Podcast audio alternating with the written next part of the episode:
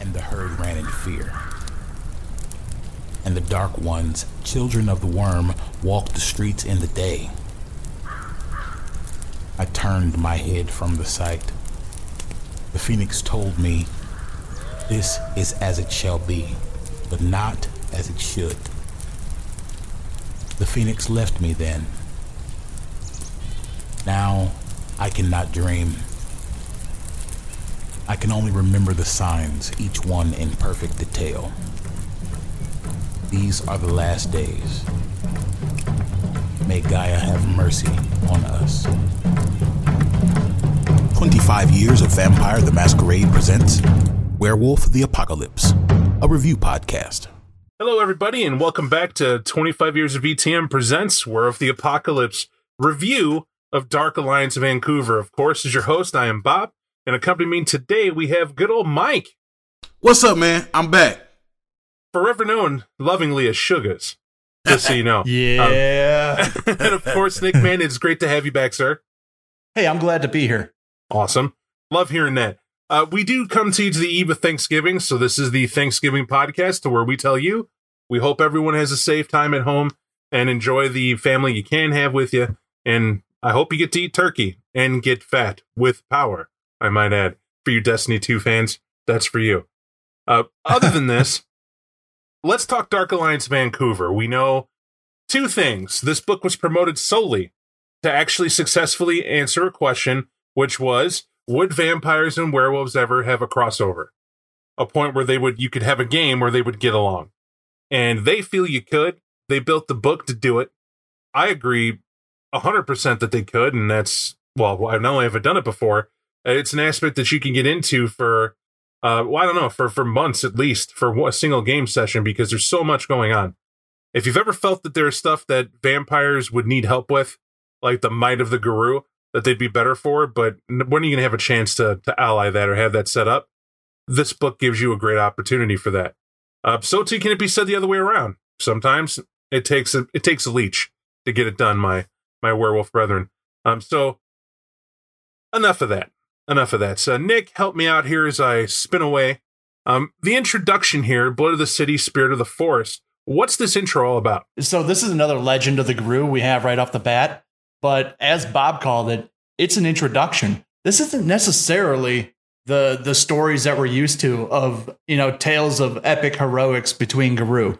This is somebody sitting you down and just saying to you, "Hey, Vancouver's different." And let me kind of explain to you why that is. And it all kind of revolves around the Great Cairn, uh, which is the name of the cairn, the Great Cairn. It's a cairn of cooperation, which is an ancient cairn that uh, that is well, just to lay eyes upon it uh, alone is enough to uh, to kind of you know bring you into the spirit of cooperation. Now this this cairn has a, a bunch of stats that go with it. They have a stat block highlighted in the book that's easy for folks to see, kind of kind of get reference to. Uh, for the werewolf fans, um, we know that uh, you understand that cairns come in ranks one through five, actually six for those super special powerful places. But five is oh my god, right? That that's radiating cosmos, Dragon Ball Z esque energy uh, of just spiritual Gaia all everywhere, just Gaia gushing everywhere, and that's how it is. The gauntlet's going to be really low and uh, this this promotes all sorts. But cairns also come with a makeup, sort of a a purpose. What's what radiates from this holy site? Why is it that the Garou are here, and of what purpose could you uh, attribute to it? And of course, he already said that cooperation. Now, unique and told in this setting is the fact that they say off the bat, you have to understand that it is rare for multiple tribes to guard one cairn Oh yeah, right? Because typically this is going to be well, we heard about it, right? We were talking about that through the Pure Land story uh, a couple books back, where the the Wendigo and Uktena Croatan were doing all they could to maintain these cairns, but even amongst themselves that they classify as the pure the pure tribes, there was Croatan cairn specifically, Uktena and Wendigo. They didn't mix. They didn't. They weren't prone to allow Nope. anybody else to be on what they needed to. So that being the case, that's uh, unique to this alone. Because in the Great Cairn, that didn't or the great cairn it doesn't fly that you don't get along you know the great spirit that they put there has determined uh, that everybody will get along and they do it through information because that spirit is of course raven That is the uh, patron totem that is that sits here, and uh, that's uh, that's the whole point. And so, if you can imagine, if every tribe's represented and they're all welcome here, have some representation here, how does that work out alone? There's there's another piece of this because we said it's a crossover. Naturally, they're going to mention the the the, the kindred they call them. I honestly thought they'd call them the leeches a lot more often, but obviously it's rude. They even have respect for them and, and saying, nope, they're kindred. We understand. But, Nick, what do they actually say the reason that they're in this story while they're allowing the kindred even be here at all? Uh, is because there's something worse. It is basically the uh, the the breakdown of that, and that something worse is is of course the worm. Now, are kindred of the worm? Yes, they are of the worm, but that doesn't mean they are the worm. So, um, as as Bob has said before in, in in podcast past, the worm eats itself. This is no exception. If those kindred are willing to take the field, stand side by side with our Garou, and march and and take it to the worm, does that make them bad people? It's a great question. It's a great question. And, and in here, they talk to you like you're a cub. They kind of outline it and point out that that's the reason why. And they leave you to kind of figure it out. And they highlight also are we talking eternal peace? No. Are we talking this is never going to need upkeep? Of course not. Of hmm. course it's going to need upkeep. We're talking a frayed cable at best holding this block from going down. It's like what choice do they have though? Right? The Garou are facing a fight that they can't possibly contend with because the the fear here, and when we may even mention this a couple more times, is we know it's you have lush forests out here that the Garou get to tend to and be out here in Vancouver area in the wild. And this is why it can support a strong Garou populace. However, you can't stop the logging companies. Nope. We, we, you could physically until an army comes to, to break the veil and start shooting you with silver eventually. That's where that goes to, is that war of attrition. You know Pentex would be all over it. Yep. But the Garou, the Garou are powerless, right? They have no idea how to stop that. Well, now you know where the vampires come in. Their influence amongst the mortals is one of the major shields that stops the, the mortals from coming in and just decimating the area, which begrudgingly, you gotta appreciate. When the vampires are protecting Gaia and they told you for the small, low price of only having a few of us here and ex- respecting some rules, well, what do you do? Do you let them be there? Do you just smoke them? And this book is great because it tells you throughout it that's kind of what the whole book is set up to do. Your players get to determine what that's going to be and where, you know, what NPCs to support, where they're going to roll through. And they give you enough of that to, to kind of chew on here. So, um, but mentioning all that, Mike, what are we talking about here? We got the authors here who kind of gave us an introduction, right? Uh, a note from the authors specifically. Um, well, they they call it out right up front. They say this book is supposed to be your werewolf book or your vampire book, and ideally both. And that's like the the ethos of the whole project. Um, and interestingly, they only mention one overarching theme, and that's war and peace. Right. So all of the, every this whole dance in the book is how all of these disparate interests come together into one beautiful machine for you to tell the story of how they maintain the peace in Vancouver. I think that's pretty sweet. I like a note from the authors because how many times have we gone over books and review them and what the hell did they intend? Like, right? We take Yeah. this. The purpose of the book is, Yep. well, I don't get that. We want what the authors do. When the authors are like, hey, before you dive into this, hey, we're in the real world. This is what we wrote. This is what we wanted to do. This is what we're trying to do. And you know, here's our little here's a little excerpt. And before we get started in Vancouver, note that it's unique. Note what note what you're going to encounter. This is for Kindred fans and Garou fans, and we do mean fans, and we try to tell a gothic punk story to make it entertaining and kind of using the island wilderness and, and ocean civilization to get that thrown together that Vancouver represents as possible. And they also tell you, remember, it's a time of apocalypse, right? So it's supposed to get a little crazy. And because of that, welcome to Vancouver. And, you know, jump right in. I like that because what it does is it permits you to grant forgiveness automatically.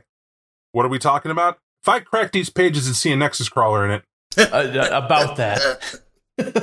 things come in threes. I'm almost willing to go, oh, okay, all right. All right, sure. You know, it, it, they happen before. You get used to it after a while. It's like flu, right? We're just used to hearing about it at this point. So someone's going to get it. There you go.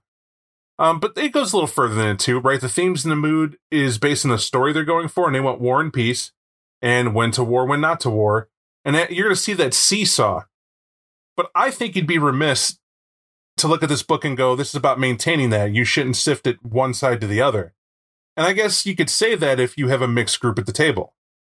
Like if you want to keep your werewolf players playing with vampire players and somehow see that getting along, well, you could. That's kind of the point of a mixed chronicle. However, you can also attack this book by going polar opposites. We're the Garou that are coming in to end this, this travesty, this flaunting of the of the litany or whatever you wanted to come at the angle of, and to see justice done, and you'd be heroes for it. Right? There are plenty of tribes that'd be like, oh, we get it. But maybe you didn't understand and maybe we'll know too early, and how it's still an interesting story of how you would get that to come about. So too for the vampires. After all, Siegfried's opposing some serious competition uh, being where Yep. he's at to, to say he's holding it down, right? Well, I just I find that to be one of the best parts of the book, right? Because you got powerful elements on both sides, but you really do get the sensation that they need each other, and I, I that that's unfamiliar to me. Um, how do I say that? Like between factions, every book's got factions and people who care about whatever the thing they care about is. But I get there's a, they do a really good job of presenting that the vampires make the job easier, and Siegfried trying to maintain a city outside of all sect politics, it's probably good to have werewolves be. I agree. One of the funner aspects of this book, too, uh, that we're, we're going to get into is that uh, it's a different city. Well, I don't know about you guys. When we go through these city books, often it's easy to say, ignore the fact that you're dealing with different places, right? Different places, different cultures, and so I like to focus on culture pieces when I when I read a city book because if you don't land the culture, the players aren't going to feel it somewhere different either, right? To that end, though, uh, Nick, what is your take on the RCMP versus normal law enforcement? Well, the great thing about the uh, Royal Canadian Mounted Police is that they are not mounted uh, anymore, at least. uh, they no longer ride gallantly on their moose into battle uh, to fight the, the evils of, uh, of Canada. Uh, but these are these are different because in America we're used to localized police that are of the community they they serve. The the Royal Canadian Mounted Police are government uh, based. They're they're encompassing all of all of Canada, and they work as a as a governmental agency. Um, a lot like you'd see uh, things in in many European countries. Their official motto, uh, "We always get our man," is uh, is kind of the thing that that I like the most about them because it kind of rings true. They, they said something like uh, there's like 35 murders in the last year in in Vancouver, and they got the vast majority of them, almost all of them, were, were solved murders. That's not a statistic you'll see anywhere in America. Take it from Bob in Chicago. A lot of those just go unsolved. Just uh, you know, don't shoot a 14 year old in the butt while he's pumping gas, right? the the thing you gotta the thing you gotta remember most is that this is not America, this is Canada, right? Canada is way different. You can't just walk around with uh if gunshots go off in Canada, the world stops. Right? Uh if you uh if you hear the ring of of automated gunfire in, ring into the night, uh people aren't gonna duck and cover. People are gonna be like, oh my god, what's happening? We all need to get together and stop whatever this is um, if, if people so much as as kind of catch you with a with a gun that you're not licensed with, it's it's the end of of of of time for you. Um, trying to get through the border with anything like that is good luck. They talk about that uh, getting a 22 caliber gopher rifle. They might strip your car down to the frame at the border Yeah. just to make sure that's all you had. Regardless smuggling or not, you shouldn't have had it. And uh, that's, ooh, that's pretty intense, right? They also add to the fact that, okay, great. You know you're dealing with the Royal Canadian Mounted Police. Well, they're not quite the uh, FBI, but let's the analogy they use is that the, consider it to be the U.S. State Police versus the FBI. That's a local cop versus the RCMP. The RCMP will come down on you, and uh, zero zero to give about your rights or whatever if they feel you're you're impacting theirs, and that's kind of refreshing, kind of very bad for for crime and uh, anybody of the vampiric nature that thinks they're to come here and business as usual. Not to say that crime doesn't happen. Pretty smart crime movies are out now to talk about the drug issue that they did, have in Canada uh, Yep. between the well, because because of the strict nature, these organizations got together and formed a syndicate composed of, I believe, bike, bikers, triads, the mafia, and uh, there's another one in there. I forget who they were, uh, but they they team up to form kind of a board that decided how they're going to operate. It's the only way they could do it. Otherwise, Hmm. they couldn't contend with the police. And uh, Netflix did a huge show on it too. Trust me, just look it up. It's positive you're going to find it. I'm not promoting that, just saying that that's a bit of updated research to get here because during the time when this book was made, no one had any clue about it, right? Because now in the future, we can look back in here and know that that's what was going on there even when they had it, and that's uh that's probably why a lot of the drug crime or whatever was what it was, quiet initially, and then kind of explodes up near the border. That's one of the things that blew me away about this book setting was all the uh, was the Asian influence, Right. Right, like the enormous Chinatown, all the uh, all the Hong Kong refugees that had, fled and settled in in Vancouver.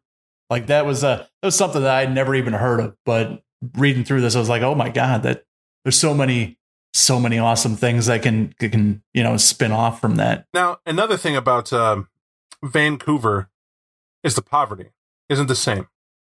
This uh, this kind of blew me away to read and kind of look into a little bit. Uh, they espouse, and at least in this book, that there's no slum areas or ghettos. Like you're not going to find a populace of the homeless apparently sitting in the street. Instead, you find rundown houses that are decaying beside new buildings. You know, where rotting porches and dislocated uh, stucco stand next to bay windows and vinyl siding. Like they just made the old next to the new and call it a day. And this sort of sort of works for them, right? Now I don't know, I don't know 100% how how much into that it is, but they do espouse a pretty clean city. Uh taking care of uh what I've read was taking care of the homeless is their key to it. There are a lot of uh a lot of efforts to make sure these these people have help, have a home, that sort of thing, which I think is cool. Uh however, this is gothic punk Vancouver Yeah, it is. and that's what we got to hammer home. So when you get this book, knowing what you know of Canada, and this is specifically for you crazy Canucks, you Canadians, don't nice guy it, right? The whole the whole scope of this book is about it being gothic punk. It's it's it's werewolf the apocalypse, not werewolf the making up and having picnic baskets, right? And the same thing for vampires. So that means the storyteller, Werewolf D, I'm sorry. right? werewolf the I'm sorry. What this means is that when you have your gothic punk feel like you would take from vampire and applying it here or werewolf, Vancouver's going to be a place where the sky is always overcast, tang of pollution, replaced uh, building signs with uh with with corporate symbols, huge video boards carrying the latest advertisements, stuff like that. That it's almost dystopian, in in a lot of ways. The point here is to highlight to the Garou that in the city, you lost. However, you still have this vast wilderness you are fighting for, and it's possible to keep. To the rage of Wendigo, by the way. Yeah. Yep. Uh, it's it's it's interesting things that go for that. Um, but moving right along, there's hope in these places too. One of the more interesting things that I like about this book is that uh, this is the entrance. Uh, well, I'd say introduction to Roger Daly. Uh, Nick, who is Roger Daly? Uh, Roger Daly is uh, your friend and ours of the of the Glasswalker tribe, who, uh, well, he's kind of the architect mastermind on the Garou side of of the entire situation here in Vancouver. He likes to sit inside the city of Vancouver and work on the worm through non-conventional means. I guess the best way to put that. He attacks them from the boardroom not necessarily from the woods. And part of that is uh, Daly's uh, rank, right? He's uh, he's an elder. He's he's rank five Glasswalker. He's honestly kind of a super Ventrue in multiple ways. I hate doing this to Werewolf, but I can't ignore the similarities. That they're lethally similar, right? Um, it's like if you could have a Krynos, I'd, I'd want to be Roger Daly. And uh, but here, let's make this distinction. They do a great job in the book making them separate people. Siegfried is not Roger Daly, right? Nope. That's an important thing to hammer home. And because of that, Roger Daly runs the werewolf pretty efficiently, the side of things, as the Glasswalkers are wont to do. Everyone's supposed to get along. He's got a nice, smooth place called the Smiling Buddha, Cairn. And uh, Mike, what is the Smiling Buddha? Uh, the Smiling Buddha used to be a, a nightclub. It was a, a big deal. And then out of the blue, they start experiencing all of this blight. right? There's it's downtrodden for some reason, and they're just somehow getting less customers to the point that they're driven out of business. Well, that was manufactured by our friend Roger, um, because they found that this was a place of power, and that it was an ancient place of power. I think, um, as a matter of fact, if memory serves, it used to be like a like a burial ground with deep spiritual significance to the people in the forever past. If you and by forever past, if you ever heard of the phrase the Tataleoko, sept of the Garou, then you then you understand that. It says it's long vanished. By the way, I never heard of it. Anybody else? Nope. Uh, nope. Not in this book, not in any other. It's just kind of it's a big deal because we needed a big deal to be in this spot in the city. It's it's the Glasswalker Clubhouse. Well, it's it's the theme that that kind of runs through this area. They talk uh, like the the Great Cairn wasn't founded until the 1700s. Uh, that's when the Theurges uh, sniffed it out and were able to get in there and actually dedicate and, and you know call the spirits in that that were already there, already dormant and already extremely powerful. It's the same thing throughout this whole area, throughout the whole protectorate. There's these tiny little spots where there's these places of power that could just as easily be pulled into Gaia as they could into the worm. And it so happens that uh, that one of those spots was found uh, directly by by Roger Daly here, and he recovered it. It wasn't a fallen cairn, and it wasn't a dead cairn. It was just an abandoned cairn. So, and by abandoned, what happens to a cairn if no one assaulted it and no one's on it? Well, the spirit goes dormant, not fed by gnosis, and thus its promise for being there. Um, the clan's not tended to, and uh, there's there's a reason people tend to the land itself, and they have a theurge that sits and works within the septa or the cairn itself proper. Um, it decides that it's going to still obey its purpose. It's just not going to be awake for it. Right? I like to I like to think that uh, that cairn spirits, just like your puppies, need to be pet from time to time, and we have a dedicated theurge for that. you got to socialize them, right? Make sure they're nice around people. He's got to figure it out, right? It needs something to do with that. And uh, that's it's sort of the same thing. Well, not even sort of, it is slam dunk, right? yep. Now, from the Smiling Buddha Cairn, we just jump uh, to the Great Cairn. Reason being, are there a ton of other cool places they put in this book with a, with a paragraph describing it? Yes. There are a lot of locations. Some of them are like uh, hunting grounds or places that specific NPCs would visit and check out. And this Yeah. book's filled with way too much for us to start going through and doing it, but it does a cool job of mentioning them. Like if you're an ST wondering, you know, what sort of person would go here? Why do they have this here? What's the point of it? Every smart place in this in Vancouver, some and a lot of it without they they mention to uh, leave as Easter eggs. You know, some of it's part of the story for the War and Peace story they got. Others is for hey, don't forget, there's still these other cool places for your players to get. Maybe Siegfried hands out territory. Maybe the werewolves want territory, or Daly sends you on a mission. Whatever it is, plenty in here. But we want to make sure that we focus on these hot points of the time we got. And Nick's mentioned it, the Great Cairn in the beginning, and we kind of went over what it is and what it does uh, there at the introduction. But I want to open it up. Mike, um, when it comes to the Great Cairn, what is the issue with the Wendigo about them being up in arms about the cooperation Cairn?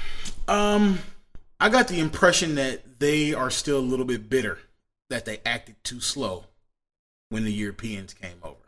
This, all of this region, like we talked about, used to be with uh, Uktena, Croatan, Wendigo. Is our space. Is our home. Europeans came over. Some people wanted to get in there and, and make it a fight. Wendigo. Others, not so much. And by the time we had concluded that we couldn't make it a fight, the uh, colonists had progressed too far. To I mean, uh, why why would that happen, right? well, Uh, what was their initial thought? What what stayed their hand at the very beginning? They wanted to teach the Europeans how to be like the pure tribes, right? uh, And when, where do they get an idea like that? because they, Maybe from a great Cairn spirit of cooperation. I mean, you would think that if some, if werewolves can do it, you know, people can do it, and I, it didn't seem far fetched without the benefit of hindsight. Well, what what's cool about this place too, like that that's true about the Wendigo, but they also start talking about that there's these these moots and convoca or excuse me, constellations that are held here. Um, great, that's awesome. But then they mention Stanley Park as being sort of a a throwdown challenge area. Remember that? Like if uh because they got a compact that pre- uh, does not permit them to fight to the death, Yep. right? So so they go to Stanley Park and it's challenges between one group to another. They go here and they get bloody. This is where people get in the dirt and start handling their business. And I find this entertaining because it's like you can't be at the Great Cairn, but go to the baseball park or whatever Stanley Park represents. Um, what I mean by that is, is that how more sporting of an event does it have to be? Can you imagine that? Like we know that there are werewolves in the city, we know where they exist, but how hard would it be for a, a smart gang grown and aspiring Nosferatu to bring a camera? have have wolf fights. You know, this this week it's Daly's best against I don't know. you know the the get will they be toppled this week? Who knows? Tune in next time and run like an Right. internal show. just every every time the That every time the get have a moot and you know they're going to be drinking, just get get everybody together, get the get the picks out and uh, and start taking bets. I I, th- I think that's adorable. I mean, it is. So you bring it up, and it's funny. The book mentions a, a couple times the very powerful and lingering effect that the delirium has on some of these sites. hmm Right? Like people look and they see fires at the Great Cairn, and just assume it's kids. But at the same time, the prevailing opinion is that nobody hangs out over there. Kids would never be there. And I can't remember what the other sites were, but it, it made me chuckle a little bit. How it's like obfuscate and some dominate and some some memory dance. No, it's good to see it's good to see things like that in play, right? So uh, the the idea of of just how you would weave the delirium in on your stories is never really well detailed out. Like there's there's a part in here where they talk about uh, a bunch of werewolves that raid something, and uh, and then the report comes back that it was a it was a bunch of eco terrorists wearing fur coats um, that had armor on yeah, under it industries. but like yeah, the yeah. that yeah but the idea of that is uh that there would be people that are eco terrorists that wear fur coats like that that uh that connection never really draws into people the the dichotomy of you know these two opposing ideas uh working simultaneously it happens a couple of times in this book and it's worth uh it's worth the the smile that it puts on your face be like oh yeah the delirium just throws logic right out the window It's it's like the veil is making fun of people. It should. you don't know what's going on, sucker. You know that's why I always feel the veil is. It's like the great joke. Uh, but bounce along, we have Easter eggs here too, and I watched it say seeds of the future. Here we have Seattle. We know there's a video game where Seattle's to be based in a world of darkness. Now you two can look for the similarities here that they put in this book, right? Here they tell you that you know it's 250 miles south of Vancouver, but Seattle's a city on the brink. Anarchs extended the borders of the Free States, and uh, Seattle is their target city. That means that Mhm. at this point, when the book was made, the Camarilla does not intend to lose the city at all. So much so, they put a Justicar there uh, to handle the Anarch revolt and stop he's it on retainer right, and, and to stop it from spreading north. And it's not just any Justicar; it's Justicar Petrodon, which, which is Nosferatu, and Petrodon doesn't play right. And it, but that tells you also how dated this is. Obviously, the the, the stats, excuse me, the roles are updated. Petrodon suffers an interesting fate, and, and things happen. Uh, but the point is, here's where you have old Big Daddy Petrodon deciding that, uh, well, how does he call it? He calls Vancouver a distraction from the Anarchs. Right? He said, no, he says, excuse me, let me take that back. That due to the distraction that the Anarchs represent, Petrodon has not turned his attention to the lawless city of Vancouver, i.e., the idea that Siegfried has of calling this an independent city, and that's what he's publicly stated and like enforcing. This old cat has t- he's plans to go there to deal with them. the great part about this is you look at it like this old commander whose city is under siege, right? The armies are at the walls. He walks up to the battlements, looks over the battlefield, sees this giant army railing against his, his walls, and the siege towers are coming up. But his eye goes past that army on down to the horizon where he sees the other castle sitting there. And he grips his sword and goes, In time. One thing at a time. Why that's potent is because you see this mention, and then this is where it holds. Right? There's no onus here, but they load the gun here. Like you could, it's another, it's another facet you could start a campaign off of. being in Seattle, if you were an anarch, if this is an anarch game, it's it's a it's a war zone, right? You got Justicars, archons, you name it, coming at you. The camera, you know, piping down your neck, or the camera looking to send emissaries uh, to get assistance, knowing that hey, Siegfried, you need you need to clear your name. This Justicar is coming for your head, or maybe something can be worked out. I like how they throw that in there. Uh, some other key points too, but why I say this is because I'm interested in just how much of Seattle's story makes it to the game in uh, in the V5 world, which I hope it does. Right, naturally they've done everything else in inclusion. Why not this? Uh, but um, then there's an interesting place called the Spuzzum. Nick, Nick, I told you this would pick at you a bit. The Spuzzum. it, it's spelled S P U Z Z U M and gives me no indication of how to say it. So it's Spuzz. Spuzzum is what, is what I call it. But what's Spuzzum? Uh, Spuzzum is this tiny little town uh, that's uh, 80 miles up the valley northeast of Vancouver, and uh, and it's a, the reason it's of note is because for whatever reason, the Soviet military decided that this was a good place for a military base. Um, the uh, the town's population is like less than a thousand by a long grade, like maybe 400 and uh, and that's smaller than any military base anywhere in Canada. But for some reason, the Soviets are just like maybe it's just a scouting outlook post. Who knows? But made it to their nuclear target list, right? Like we'll hit there first. What? Backwater. All right. uh, it's bright, So Spuzzum might not be the place to hang out. Uh, but the other thing is, Spuzzum's populated by werewolves and their kinfolk. Only by them. A lot of kinfolk. Sound like Well, Spuzzum. that's is, unique. sound like Spuzzum is where you go to get down when it's time to get down. Uh, sure, sure. And it's great if Well, you're. It, I, I would you would be out of your mind because it's the Great Get Highway.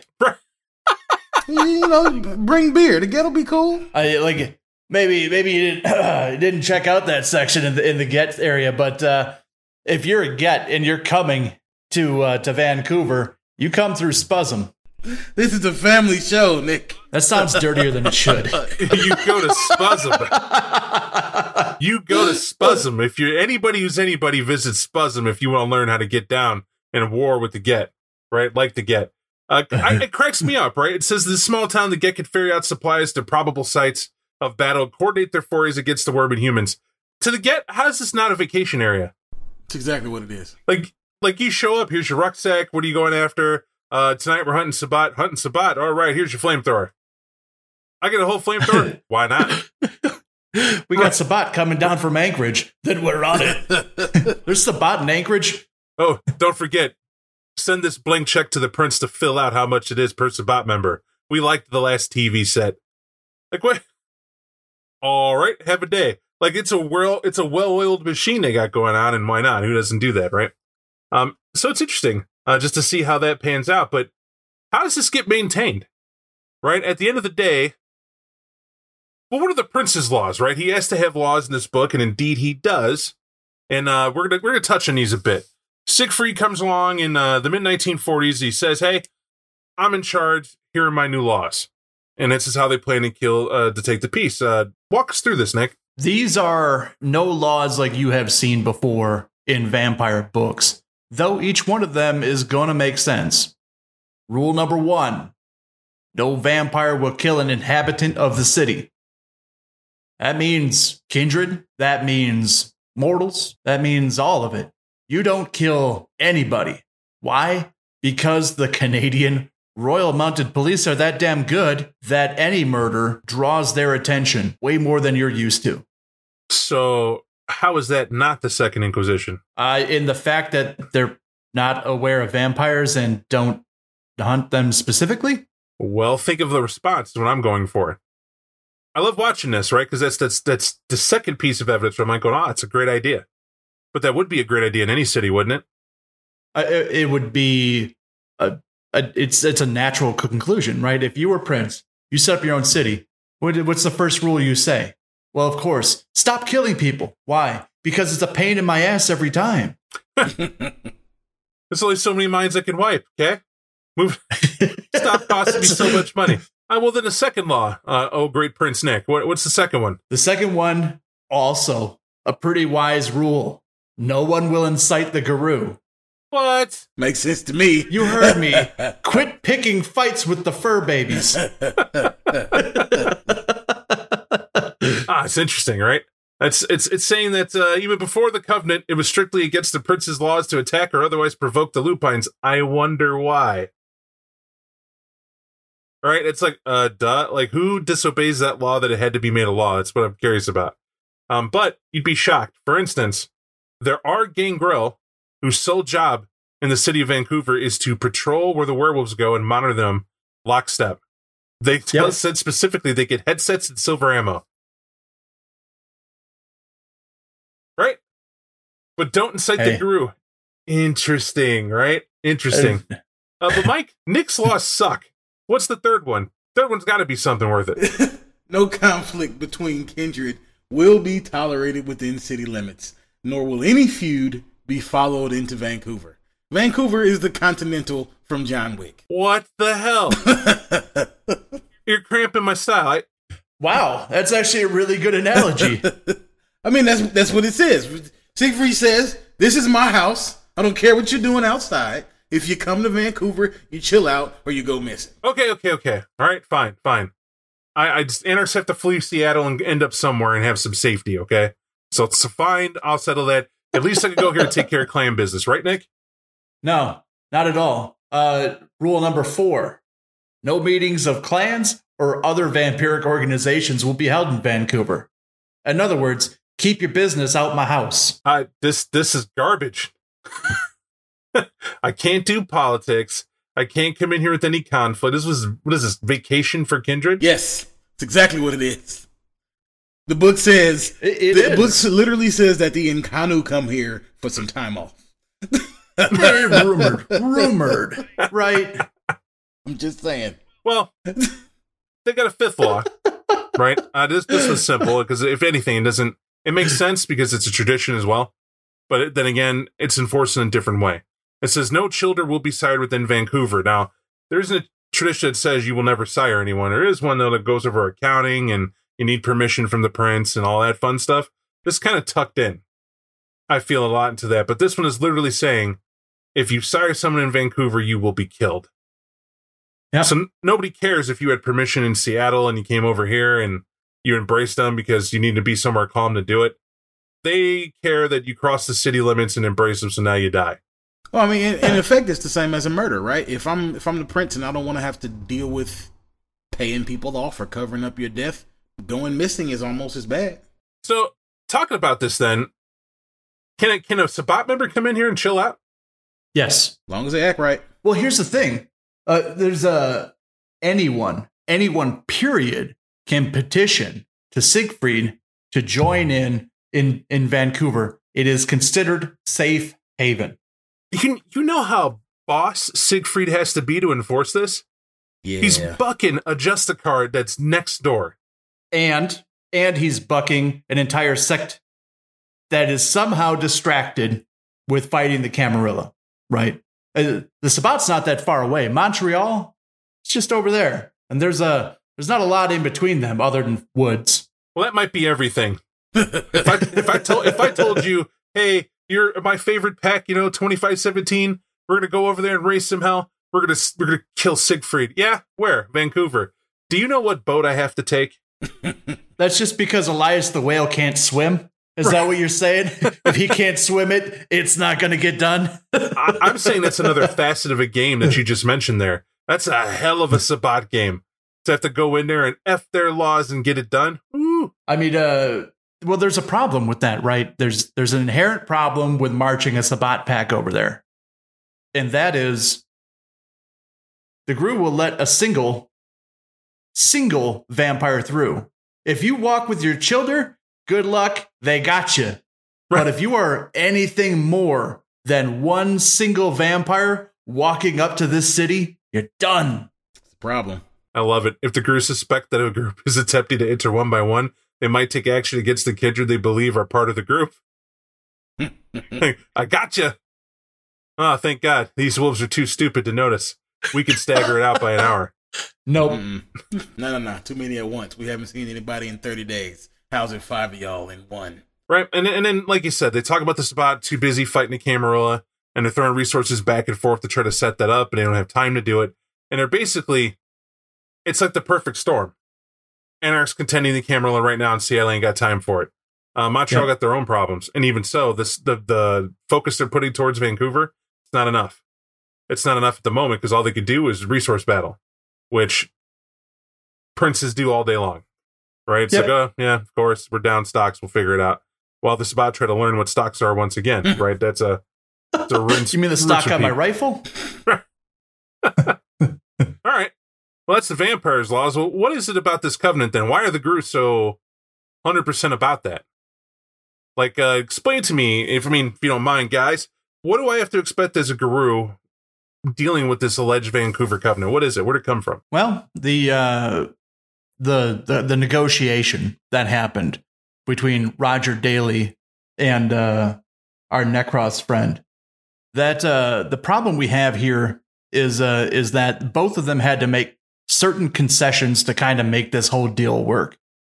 Now, the concessions that were put in place for Kindred was that they could use their business influence to keep the worm out of the city, right? and that they would restrain the resource companies to some degree.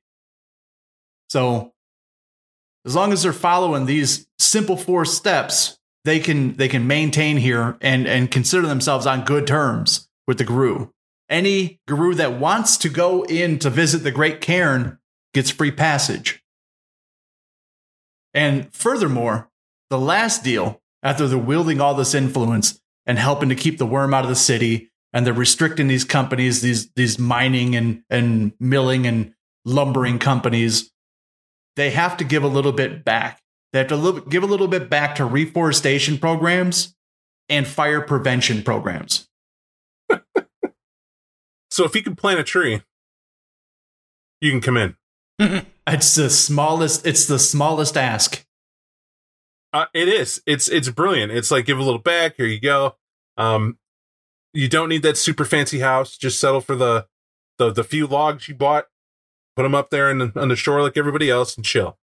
And uh, you're fine. It's basically Chillville. And this is what they agreed to, right? That's that's kind of back and forth of what they have.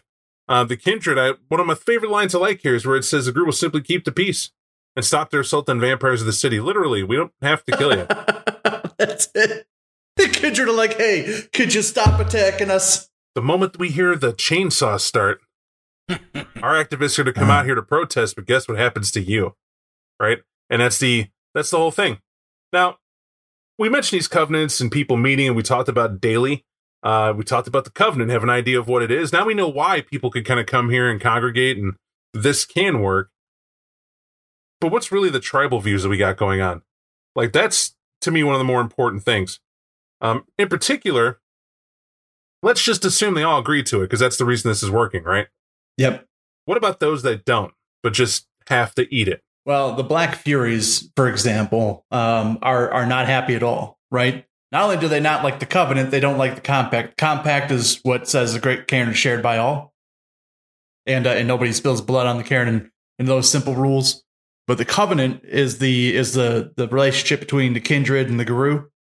And Black Furies say we agree with neither of those. Why don't you just let us hold this Cairn the way we should? You know, we're strong enough to, and we can kind of you know babysit this area the way we should. And because of the popularity of them, i.e., we love them, but also it's the truth of uh, them being quite possibly one of the great tribes. If uh, if they could just remove certain stigmas off them right now, uh, that's uh, stigmas that, for some reason just keep getting brought up by by our author after author. right. Author after Uh, author.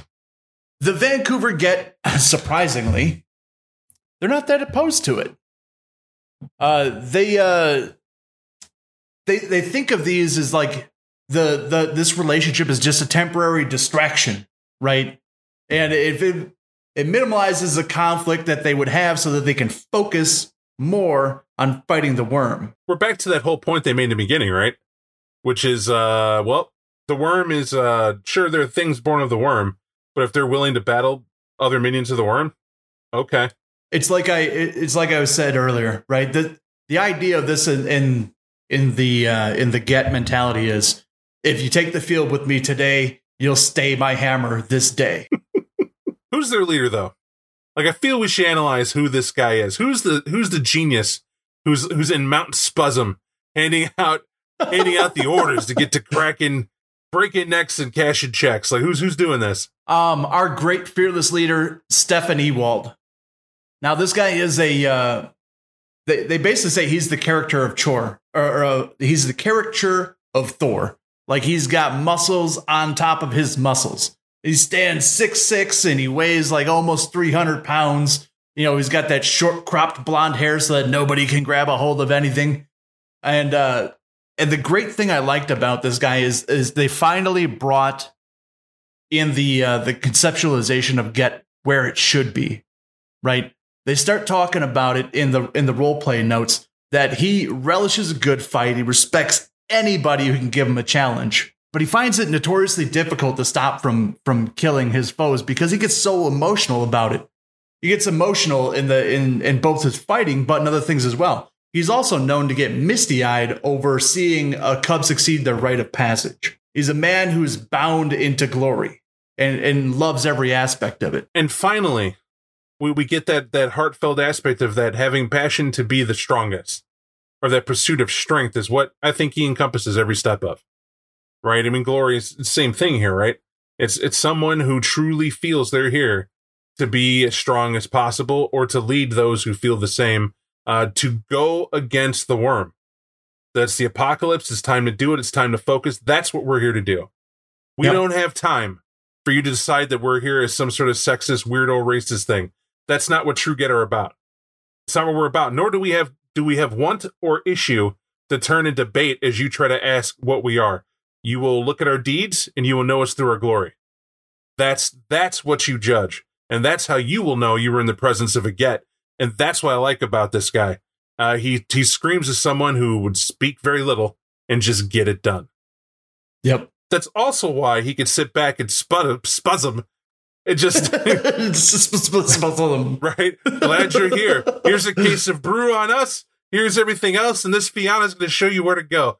Why does the Fianna have like stakes? Welcome to Vampireville, where those sons of bitches may think that we don't know that they have Gangrel walking around, watching us, whatever. Just wear the stake, just in case to let them know we saw.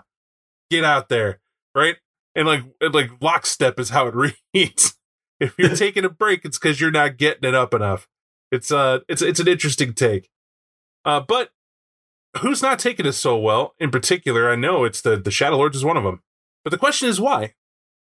Why are the Shadow Lords so against this covenant and the compact? Well, there's a there's a couple of reasons, right? The the first and foremost is it was proposed by a uh, by a Silver Fang, right? so immediately th- they're they're upset that not only do they get to maintain control, they they don't get to maintain soul control, right? They're not the sole protectors of the Great Cairn, which is already uh, a blow to the to the Shadow Lord pride. But then on top of that, this idea comes along. Well, why don't we ally with the vampires and go and fight the worm? And it, and of all people, the most Shadow Lord idea comes out of a Silver Fang's mouth. to hell with it. and, and why I like it is because you already said it. Who really built this was Daly. Yep. Daly slapped it up with the cross. They sat back and said, "Here's how we're going to do it." Nefarious deal, back alley, but not so nefarious, right? It may have, like you said, of the worm, not to the worm's purpose. And here's Daly. Yeah, I'll be your Huckleberry. This sounds like fun. This will last as long as you can stand it. Because let me tell you, when this ends, it's all coming down on your side. It'll be you vamps before us, and that seems to be the feel. And Daly's sinister in how he sets it up. I mean, every step of this book has me reading it, going, uh, "The vampires underestimated him." Yeah. They said you're alive and you don't know what's going on. He's like, Jack, I'm Garou and a glasswalker. Literally, the spirit you think, the spirit that led you here as a as a hairless monkey and told you to build here. You know that human side of you. That spirit's called the Weaver. And guess what? My tribe speaks the language. 100%. Not only do we speak the language, I'm Roger MF and Daly. I got the book on it. You want to see my? You see my tie? It's made out of spider silk. Ooh, look, shiny. Oh, you're a Malk? I broke the mirror. Want to check it out? Oh, you know my language too. Goody. And the cross claps his hands and Daly just smiles. right? That's that's how it goes down. Now, what's interesting about this is that uh the Red Talons, I hope I shouldn't have to tell anybody why the Red Talons are against this. Right? If there's one tribe, I if if I did nobody played werewolf and you heard this for the first time, and you heard that the Red Talons, what are they composed of again? Lupus only. They're wild spirited. Vancouver's a city. Vampires are in it. Okay, are they for or against the Covenant? I don't know. Right? Well, I'm gonna I'm gonna guess they're against it. right? Do, do you need help with that? You know what it is? Uh, sure. You know, maybe we have to explain what a lupus is. It's a wolf. Do you, we can even dumb it down. Would a wolf like to be in the city or in the woods? In the woods. Okay. If a wolf could, would you think it would destroy a city if it could? Oh yeah. Oh yeah. Absolutely. Yeah, us too. the Red Talons agree. Right? So not only do we not get to kill the vampires, we also don't get to kill the Hamids. What are we killing? Nothing? We're not killing anything? what is happening here? Something's not this right. doesn't stand.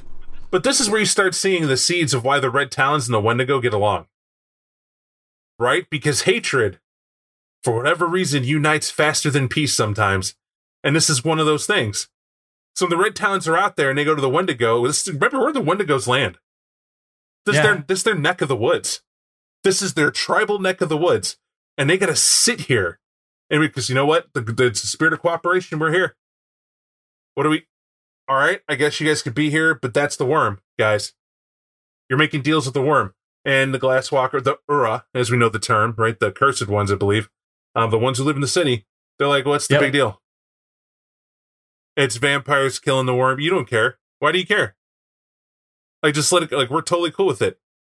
Just let it happen. And Wendigo are like, no, we're supposed to kill them. Them specific, kill them all. Kill them all.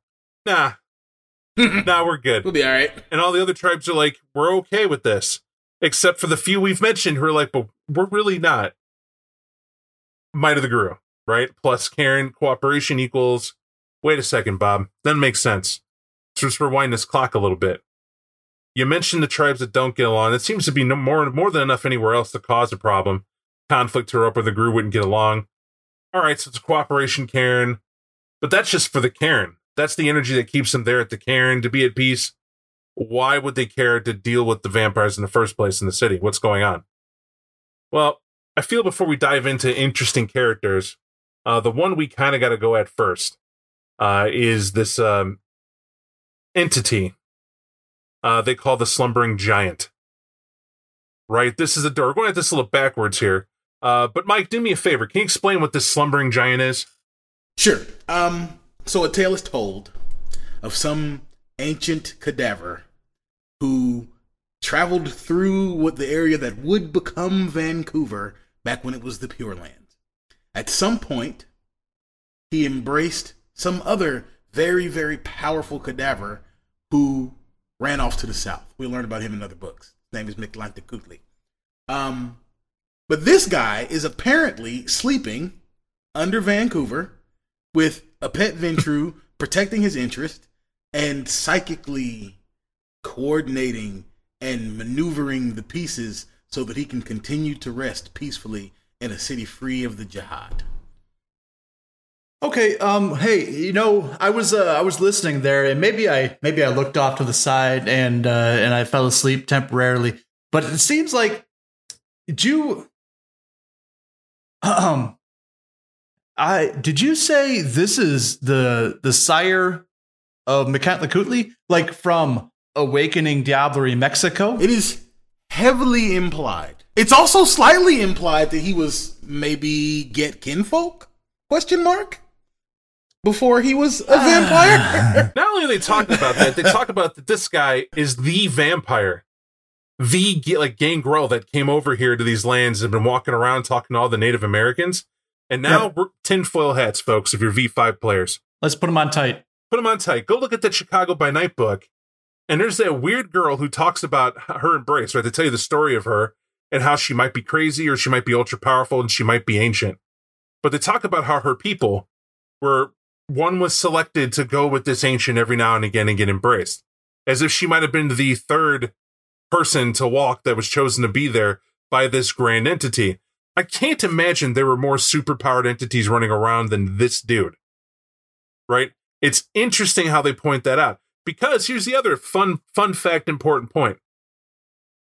Child of Gangrel herself. Yep. Yeah. Apparently, Right. high enough generation or low enough to maybe have animalism powers that affect Garou? Question mark. And it's not about low enough generation, right? It has nothing. I will fundamentally tell you, I don't care how much you diab. I don't care how old your vampire is. That's not going to matter. You would need to be access to something that made you, that would give you an edge. And they put this in here. Well, if it's Gangrel's descendant, and Jack, let me tell you how much we love in this era back then when this book was made. We love having Gangrel interact with some lupines Oh yeah. right? That's all over. We would love it, right? And Noya was the talk of the town when it came to the Moon Children. And so, because of that, oh, here is one with the ability to use animalism as easy as, as a Gangrel would use it on rats or dogs. This Methuselah can use it on Garou, which means when they say the situation of Vancouver is largely due to the desires of this vampire, that's exactly and precisely what they mean. Yeah, let that resonate. There's Yep. no That's a heavy hit. it's not only a heavy hit, it's a necessary one because there are fans like Mike, much like, and I know Mike, you especially, that hate the mystery of why they act this way. Why is it nebulous? It's not nebulous. It's because you have a time bomb that's sleeping underground that says, hey, peace with my werewolves. Be cool. There will be peace, right? you, there will be peace with my werewolves or else. And the few vampires that are here Yeah. are elder enough to go, that's what's going to happen. Why? We don't know why, but that's what's going to happen. Really? Uh huh. And done. Yeah, it's uh the level level nine uh animalism discipline Vancouver and chill is is what we're using here. and nobody better step out of line because this guy wants to make sure that steak's ready when he wakes up. So nobody go about tearing nobody up. Nobody go about starting wars and burning down any Stay woods. But I Vancouver and chill is in effect. I applaud these authors because they bait you perfectly with this. It says the safe haven aspect of the city was enacted to prevent the political squabbles of the kindred from causing too much violence in the area. Okay. It was implemented so the city would not attract thirsty anarchs or vengeful Sabbat, deliberately baiting you. Right? This was made so you wouldn't come for the Methuselah. It's a war party to find a sleeping Methuselah. And we're like, oh, you guys are going, yeah, we're, we're the Van Cortlandt Rangers from the Warriors. Yeah, we became a Sabbat pack. we're going to be in on this. Well, then I honor you as brave, says the Archbishop Carolina Velez of Montreal. Go get it done. Happy Diablerie. And he's one pack of however many decide they're tearing off over here to eat this sleeping giant. Or could it possibly be the authors are sitting there going, no one's that psychotic? It's a gangrel Methuselah. If there was ever a clan you didn't want to jump when they had an elder generation or power level of age attached to it, it's the freaking gangrel. I Don't can chip your fangs on that guy's neck. Gonna do it. chip your fang. You're gonna run up to get to him, and, and the werewolves are just gonna turn and not know why. We hear you, Gaia. Um, um, Stop calling me that. Like wait, Right? what? what happened? Oh, the apocalypse is nigh as he come. And I bet you that if they have a Sabbat vampire that figure out how to take a Crinos form, I believe it's Celeste out of Montreal by night. I guarantee you, this cat's got that ability and more. right? She got it from somewhere. She a descendant of this bad boy somewhere down the line. We could just throw it all here, but the seeds are there because how fun would that be? You know, right now, listening, everyone listening would want to be a part of that game as a Sabbat pack that's going in here to have at it. I Uh-huh. have. Sign me up. wake daddy. Vancouver it would be awesome. edition. You get tired of my text messages. When's this game starting? When's- it's a good time. But let's talk a little bit about the vampires, right? We talked about some key werewolves, right? We got Daly, we got Thor, uh, kind of thrown in. And it's not that they're the only two important ones. There's others, but this city encompasses both, and we kind of want to give that flavor, a, a quick mix. If those two juggernauts are walking around and making it work, what about the other side of the fence? And so to that end, uh, Nick, if you actually, Mike, if you wouldn't mind, uh, what's give us an idea, Siegfried. Um, Siegfried is this. He's an ancient Visigoth. Is this very very short version. Um, from Roman times, gets embraced, kills his sire. Classic story. Comes to the west. Um, but he he seems to be, to me at least, to be a master of like, well, subtlety. Um, he's ancient, so we know he's powerful, but he's got a way of doing things that just gets them done. Um, and that that is how he he finds his way to dominance in in Vancouver. You know, again, like we said, under the influence of the the ancient one.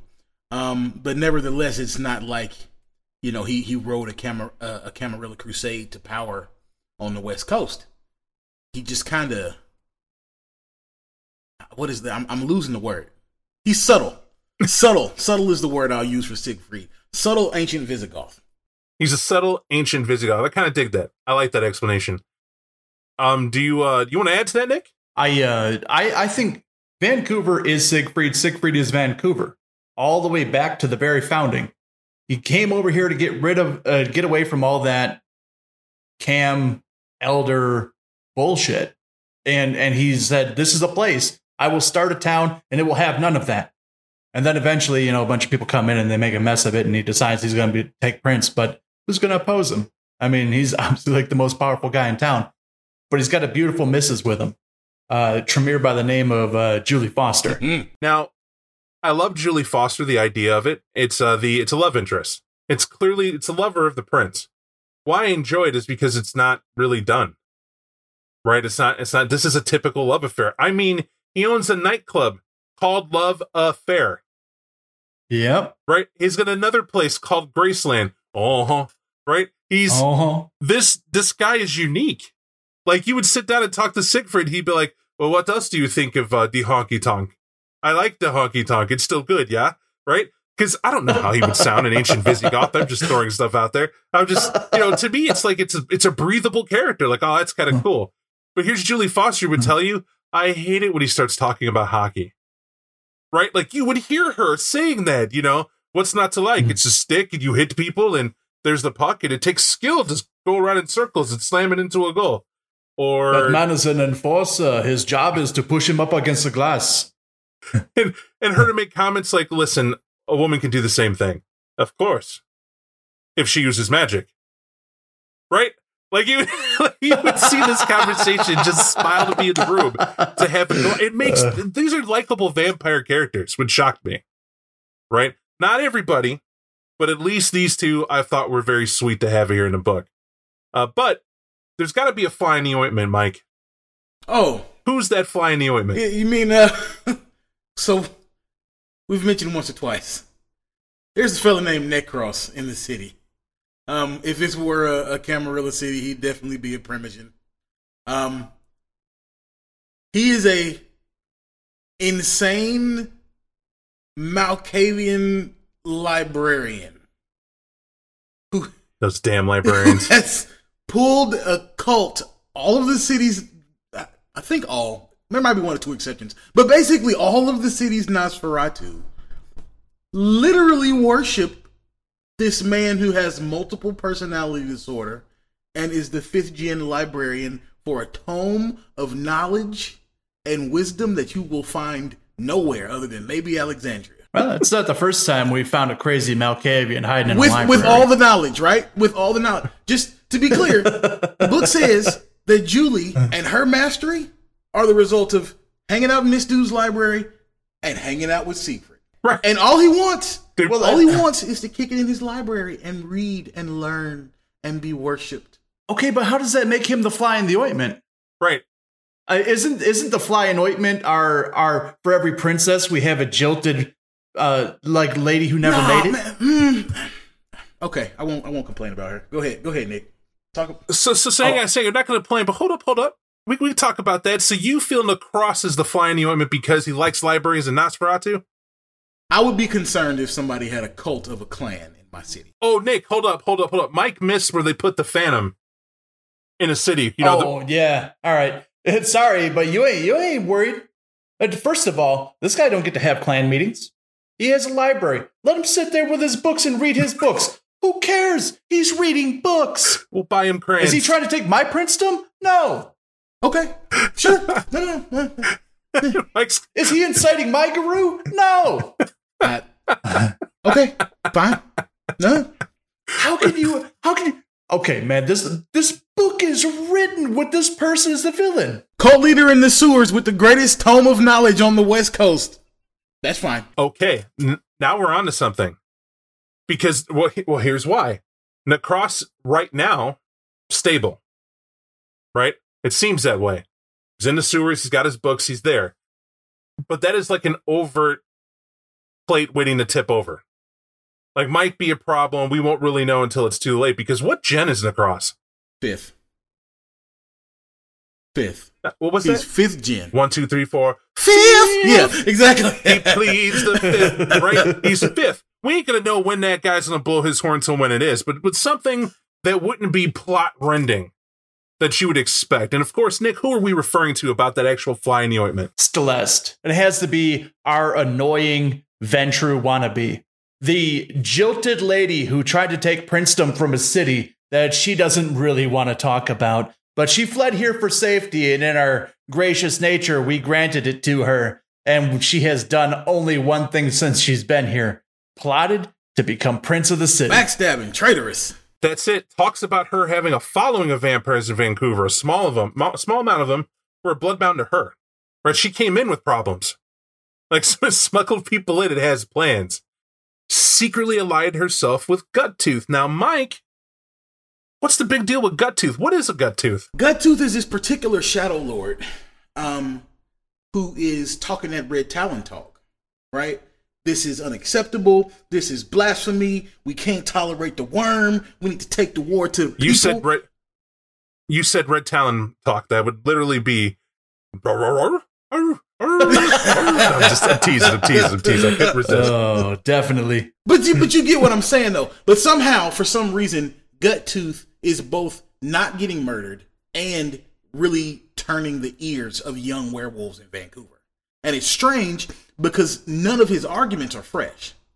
He's making the same argument against tolerating the humans that the Wendigo made, that the Red Talons make all the time. Um, but even young Silverfangs can't help but feel compelled by Guttooth's presentation. This is just an hour, another power grabbing Shadow Lord.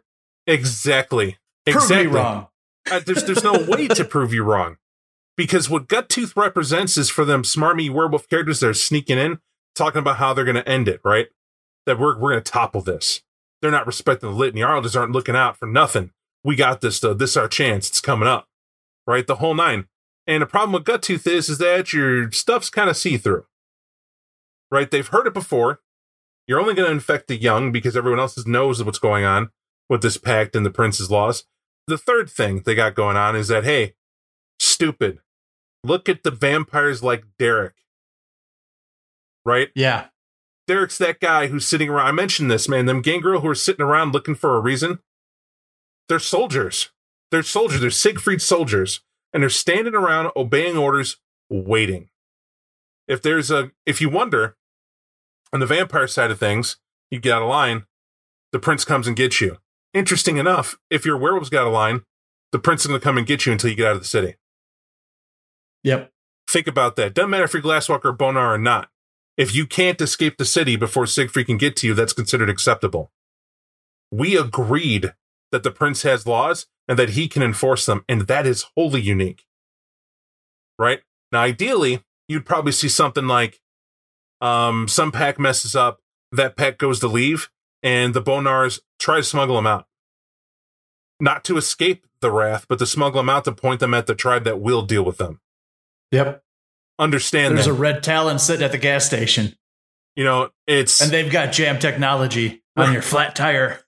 It's right. It's better us than anyone else. So the laws have to be obeyed because we agreed to them. And since you threaten the covenant, Siegfried's in his right to demand. And that's that's what this is about. That's also what makes this pretty cool. And the fact that okay, you may not like the fact they're a gangrel waiting with headsets and they have silver bullets, you know, adjust it to taste, but you get what they're going with. That there is one clan suited to go to war with the werewolves, and it is the gangrel. They have that skill set, that knowledge, that history and uh, they they keep it alive here. I feel. Um, the final piece here, I, I I shouldn't say final. That's all in Vancouver, well and good. And I say up to this point, much love. I enjoy it. There is something you're gonna find in this book though, uh, where we we need to talk about it, right? just just a little bit, right? Just a little bit. Uh, I enjoyed it when I originally read this that they had unique, different clans in this book. Like, really unique. You never heard of them before, and that's the Bushi.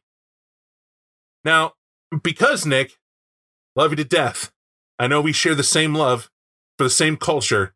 What did they try to put the Bushi as here? Uh, they tried to make the Bushi as a as vampires, right? As a vampiric clan. It's it's interesting, right? This here is a Japanese clan that's in Vancouver, as they have in the book. I don't recommend getting rid of them. I, I'm going to say this. I don't know how you would update your rules for them. I would keep them to some degree. Kindred of the East would help you a lot in guiding this, but not not to a terrible amount. Obviously, be a melding of the minds and more reading, but even if you just use it on its own, they give you enough of a rule set idea of how to role play this group. There is a heavily influenced uh, Asian culture that is in Vancouver and Canada proper, and that's they bring it in. They don't ignore it. They do it justice here in giving them places uh, and uh, their influences as they have here. Bushi's just one of them. And in this, this group forms a a group kind of around a guy named Yokoshi. Uh, Yokoshi, uh, well, he's he's he's like a samurai. All the Bushi are right. That's the point. and that's exactly how they're played. In fact, their weakness is dishonor, and what I mean by that is is not showing any. They they have to uphold face at all times, and Yokoshi is very much bound to that, and he needs to serve that ideal, uh, which means he's another he's another tool in the unique tool in the um, box for Siegfried to use accordingly in maintaining his city. And this guy's very humane. That's one of the things I adore about the creation of him. And though he's no slouch, he's something that I've never seen poetic expression used in a warrior sheet before. And they give him stuff like archery, which is obviously dated material too, the ability to debate. He's like a renaissance badass, is what they have in this book, but he's super polite, courageous, even, I'd say. And uh, that's that's kind of who this guy is. He even has a uh, uh, sometimes a ghoul retainer follow him around. He's an old and frail looking Japanese man. I understand that that might be tropish. I smile to see it. Right? I love it. I think that would be awesome and unique uh, to to see in a game showcase with the appropriate respect given to the culture that you're trying to hit upon. That would be so different. Right? You're a Pakarati Sabbat. You come in and this uh, elderly gentleman invites you to sit down and have tea uh, with this uh, youthful uh, but respectful uh, gentleman who just gestures for you to sit down with him. And he truly wishes to know uh, your perception on the poetic expression of, of war and what it's turned into in the modern times. To debate with you specific war strategies used throughout the ages or what it means to follow your leader at this point. And do you really have a leader or are you merely following some ideal? And just have him, we're the Sabbat. Mm-hmm. we're here to kill stuff. Like, what are you doing to us? Please, if I have given offense, this is not my goal. Enjoy your drink and we'll go now. We're gonna we're just gonna leave.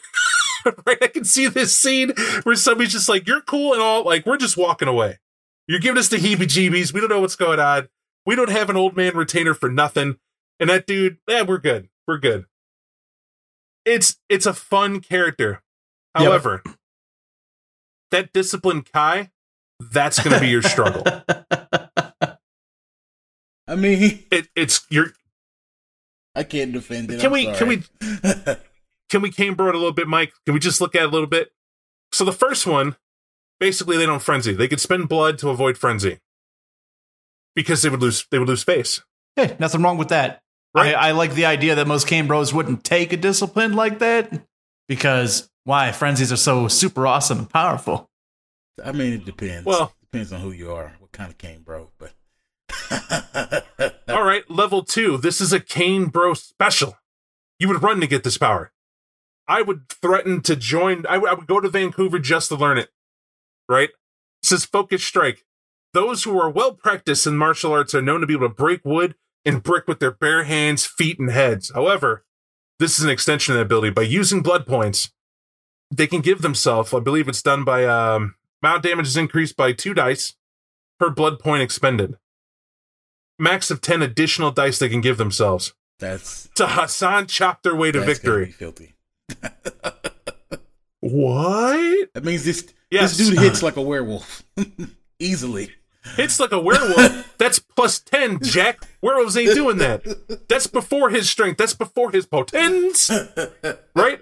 And and it doesn't it's it's a blow. It's just like, what? Dead. You're dead. The wall's dead. The car behind you's dead. I've and you know what? But I'm a precise martial artist. I only meant to kill you. Everybody else gets a cool show. And you know, whatever. I was like, that's some Dragon Ball Z shit. You fight that That's dude. some Dragon Ball bullshit. That's what that is. Uh, and then they get mystical, right? Drink some blood and, and know some peace and harmony and calm your derangements and willpower loss recoup. A, a turn of invulnerability from fire. For every As a level for- four. for every blood point. What? For every blood point. So damn your fortitude. I can spend a blood point for a turn's worth of invulnerability to flame. I mean, A blood point. All I gotta say is, is that okay? Maybe you you need to tweak the Kai discipline. You don't want that in your game. I get that. I feel you. I agree with you. In fact, that you have to do something to update it. That's a little that's a broken by anyone's standard. Uh, but enough on that. Actually, I think I think it's a it's a good story uh, to have Yokoshi in there to add flavor, um, because it's not a resonant Assamite. I'm gonna be honest. It's not a resonant Assamite. You don't have a Child of Haqim So, whatever reason, the martial badass always falls to Child of Haqim. I'm still waiting for my Toreador elder or Toreador who just likes. There is art to using a sword, folks. Right? Kadir Smear. Nobody cares about him. Okay, Kadir, whatever. Whatever. He's in a game, he's immortalized. He walks in. I have a Centaur. I killed Bob twice in the text game. Yeah, yeah, we're over Kadir. Okay, we're done. we're done. I wouldn't survive Kadir. That's fine. Can we just admit that this is that what this is is uh, the uh, it's it's well it's the clan of Blade. He's a he's Bushi, right? But he's not samurai, right? Samurai means to serve. This guy's not necessarily set to serve, but he does have an honorable code, a warrior's path about him, almost a way of being of a warrior. But he's also got some high ya stuck in him. Well, when you read about the Bushi and they give, and why I say they're good is in the index. They give this, you know, that they they literally are a close knit group of people that show loyalty to one another. Um, Yep. They also have a system where someone is in charge. They do they do have a pecking order, right? They can have a same master that they serve. They give their word. That is that, and that's where that difference is. That they do have a purpose and a point, and they add that level in. And they could be anyone, but their honor dictates everything they do, and that's what makes them cool. I also think werewolves would groove to that right? You're bound by a sense of honor and you appear to be human. Remember, there's a mechanic for sensing to Wyrm taint, and your mania seven maintained, even six maintained, you don't. I believe it's five is the magic number where you Yep. start registering to Wyrm taint. And and that's cool, which means if you're on Kai and you're a Bushi, you're never registering to them. To you, you're the last to be dealt with. If they even deal with you, if they even notice. Right? That makes that makes that cool to me. It's like, ah, all right, there's there's a way of being. And uh that's Unless for some reason your honor is I only feed on babies, then we're talking something else. right then you then you kind of miss the point right that's that's how that works but at any rate that is dark alliance vancouver um I hope everybody enjoyed it as much as i did and uh, i will tell you I, I feel i shouldn't have to ask um but uh what do you guys think of it i kind of feel I already know As a setting, this is great. It's uh, hands down. This is kind of what we've been looking for in books up to this point. We get a lot of uh, lot of stuff from New York. We get a lot of stuff coming in from uh, from like uh, uh, even under a blood red moon. These uh, these awesome story elements that kind of come in, and they're meant to kind of push a story back and forth. Usually, there's a story in here. No, no lie, but it's small. It's it's tiny. It's enough to get you hooked in. The vast majority of this book is a setting. It's players. It's places. It's all these things that you look for when you're trying to build an extended campaign. And this has everything in it from both sides. In other words, it's extremely useful, though there are parts that are a bit outdated. Uh, it, it if I was going to run a Vancouver game, this would be the first thing I would pick up, and I wouldn't look at half the stuff in it as totally useless. Yeah, yeah, I get um a, a similar, not exactly the same, but a similar sensation um from this book as I did from London. It's it's got everything that I want to see if I if I just need some some fire in my my Vancouver game, or if I know my players want to run a crossover. Um, it's got interesting ways and places and people, and I'm trying to think. Other than maybe Kai, uh, Kai sounds fun. I don't want to lie on myself, but other than maybe Kai, there isn't much of this that I would throw out. Strong recommend. Matter of fact, question, Bob, you have any idea why there's no more Dark Alliances books? It's like Vancouver seems to be a one-off. Um, well, when Dark Alliance comes out, I mean, here, here's the deal: when you're looking at this book and it's a crossover, like how many cities could possibly maintain that it's so unique? How many Yeah. are going to have that exact reason? Right? It's going to be hard to portray every city as a sleeping Methuselah that threatened peace, or else. And even beyond that, they had to completely restructure the laws of two different, uh, you know, like societies in order to to make it tenuously work here for And a period of time. Subjugate yeah absolutely. It's it's a replacement. I agree with that. Um is it is it valid? Sure you could do it. It gives you an idea of how to do it. In other words this book is basically written to give you it's called dark alliance vancouver because it is a dark alliance. Not that it's a new series coming out it's just it's part of the title that first and foremost. Secondly um even if you wanted to do another dark alliance game it you have the makeup of what you need to do what's the reason how's it done and just stick to your guns this is let Yep. people know this is why we're doing it this is why they said it's going on let's have the game. That is okay to do, and that's the real reason I think this book is in print. The one of the other points, and the biggest one I'd say, there's little going on in Canada beyond Montreal by night, and they wanted to add credence that um, no, it's a it's a huge place, it's the second largest continent uh, there is. Naturally, there's more going on than what you what you hear about, and accordingly, you have uh, Vancouver that's that's Cam territory. It's supposed to be, but look what he's doing with it. But it's remote enough to where you can't exactly send in the troops to kick in doors and enforce it. Because look what you have to go through. And it's all the Garou. And this is the Wendigo tribe's home as well. So this almost, to me, it's a perfect read because I enjoy the fact that there's a logical progression of story, putting everything in place to make it interesting and fun for players to come from all over to join it. So you could have another Dark Alliance place, but you'd have to have that perfect storm Yep. right? You couldn't turn around and say like Bogota, Kansas is a new place we're gonna like like who what how do you have the populace to support it? And why would it be, you know what I mean? You'd have to do another big city. Um that's that's why that's that's what goes through my head. Could you do it in Europe? Hell no. There is no reason that should happen in Europe. Europe should be the hotbed of where elders meet to skullduggery, villainy, and worse for vampires on all sides of the fence.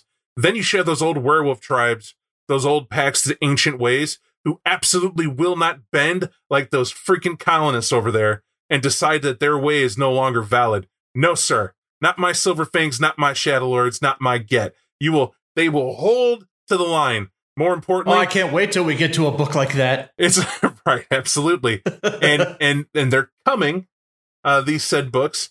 Um so, so that's that's that's it. That's it. Um to answer that question, Mike, I think you could do another Dark Alliance book, but you'd have to up the ante. It's got to get more grimy, right? Because tell the story of Vancouver first. That leads to an update of what happens with the Dark Alliance, good, bad, or indifferent. And I think Dark Alliance Vancouver, part of that story that you can add after the fact, and maybe someone storyteller votes this the death of Petrodon. He's coming from Seattle at the back of an Anarch war, thinking arrogantly he's going to go up and tell Siegfried how it is and where it's going to be. With the Garou, he's not thinking with a full deck. Bring your Archons, bring your Bring set. everybody. Let's see what happens in the dust up. That'd be awesome to do. yeah, yeah, sure. But all right, everybody, that's our that's our take on it. We hope you enjoyed it, and uh, we'll see you next time. Oh, to set this up, uh, what you're going to have is a series of uh, of podcasts that are coming out where we have to tackle some very good and popular books. Uh, I believe the next two it's uh, Rage Cross Amazon. Am I right, Nick? That's what it says. That's the next one we got up. That is a super awesome, cool book for werewolf. If you if you're fans of it, you definitely are excited to hear this. Uh, that well, not that we're going over, it, but that that book we're bringing bringing it back up. I've used that quite a bit to run a few games through. It's so much fun, so much going on. Um, different breeds of were or different breeds of werefera in there, or fera as they're called, are going to be mentioned in the book coming up, and they're important. Um, their place in it, kind of how the werewolves mix in it. It's going to be fun. So much so, we're going to make it a two-parter. That's not the only one. After that, I believe it's Rage Across Russia. That's another two-parter. If you don't know why, Yep. that includes Vampire again. uh, with the werewolves, and it's going to be there. The parts in there are huge. I know. I curse uh, you with a chicken hut. Right. Baba Yaga, we're talking, is going to be in that. So what you'll see that release is coming out in uh in, in two parts a piece is what we're going to do. Lot to record, lot to have fun with. So stay tuned.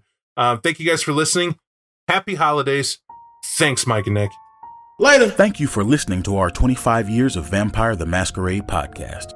If you liked what you heard, please reach out and let us know on Twitter at 25 years of VTM, at our email info at 25yearsvtm.com, on Facebook at www.facebook.com slash 25yearsvtm, or on our website www.25yearsvtm.com.